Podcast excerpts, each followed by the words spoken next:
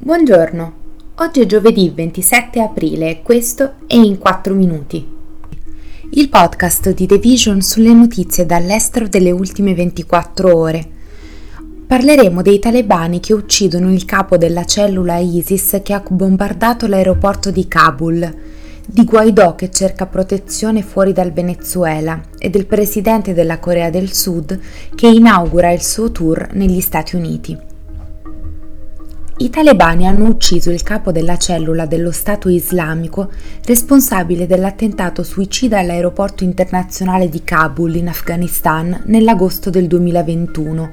che ha ucciso 13 soldati statunitensi e circa 170 civili, secondo quanto riportato dalla Casa Bianca. Quattro alti funzionari americani hanno dichiarato che gli analisti dell'intelligence statunitense sono venuti a conoscenza all'inizio di aprile che la mente dell'attacco, che non hanno voluto identificare, condividendo ben pochi dettagli, era morta in un'operazione talebana nel paese. Non è ancora chiaro se i talebani lo avessero preso di mira o se fosse stato ucciso in uno dei sempre più numerosi attacchi tra combattenti talebani e dello Stato islamico.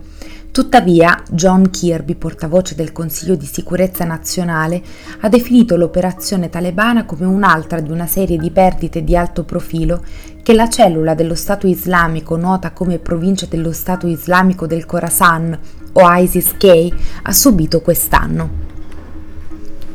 Juan Guaidó, la figura dell'opposizione venezuelana sostenuta dagli Stati Uniti che ha guidato una rivolta poi fallita contro il governo socialista autoritario del presidente Nicolás Maduro nel 2019, ma che da allora ha visto crollare il suo sostegno, è arrivato a Miami in cerca di rifugio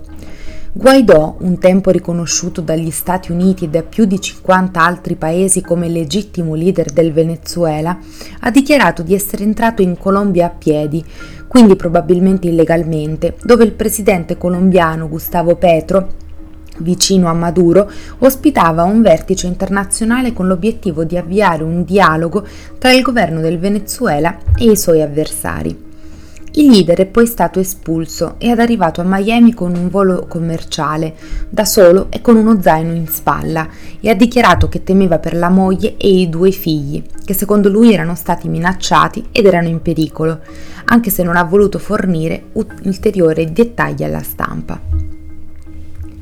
Il presidente sudcoreano Yoon Suk Yeol ha visitato un centro di volo della NASA, mentre il suo paese e gli Stati Uniti hanno firmato una dichiarazione congiunta per aumentare la loro collaborazione nella tecnologia e nell'esplorazione spaziale. Yoon ha sottolineato la sua visione di trasformare la Corea del Sud in uno dei primi cinque leader mondiali nella tecnologia spaziale,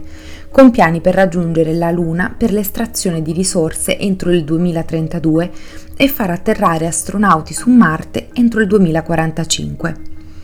Nel suo intervento, la vicepresidente Harris ha definito l'alleanza tra Stati Uniti e Corea del Sud un pilastro della sicurezza e della prosperità dell'Indo-Pacifico e in tutto il mondo. Inoltre, Harris ha parlato di un impegno comune per affrontare la crisi climatica. La visita di Yoon al centro di volo spaziale, uno degli hub di ricerca originali della NASA, ha segnato la prima tappa di un tour di sei giorni negli Stati Uniti, che ha compreso una visita ufficiale alla Casa Bianca con il suo omologo statunitense, il presidente Joe Biden. La coppia ha discusso di un'agenda diversificata, tra cui la guerra in Ucraina, le preoccupazioni per la Cina, la minaccia nucleare della Corea del Nord e una serie di legami commerciali. Il viaggio rappresenta la prima visita di Stato della Corea del Sud a Washington in quasi 12 anni e la prima visita di Stato di un leader dell'Indo-Pacifico durante il mandato di Biden. Questo è tutto da The Vision, a domani!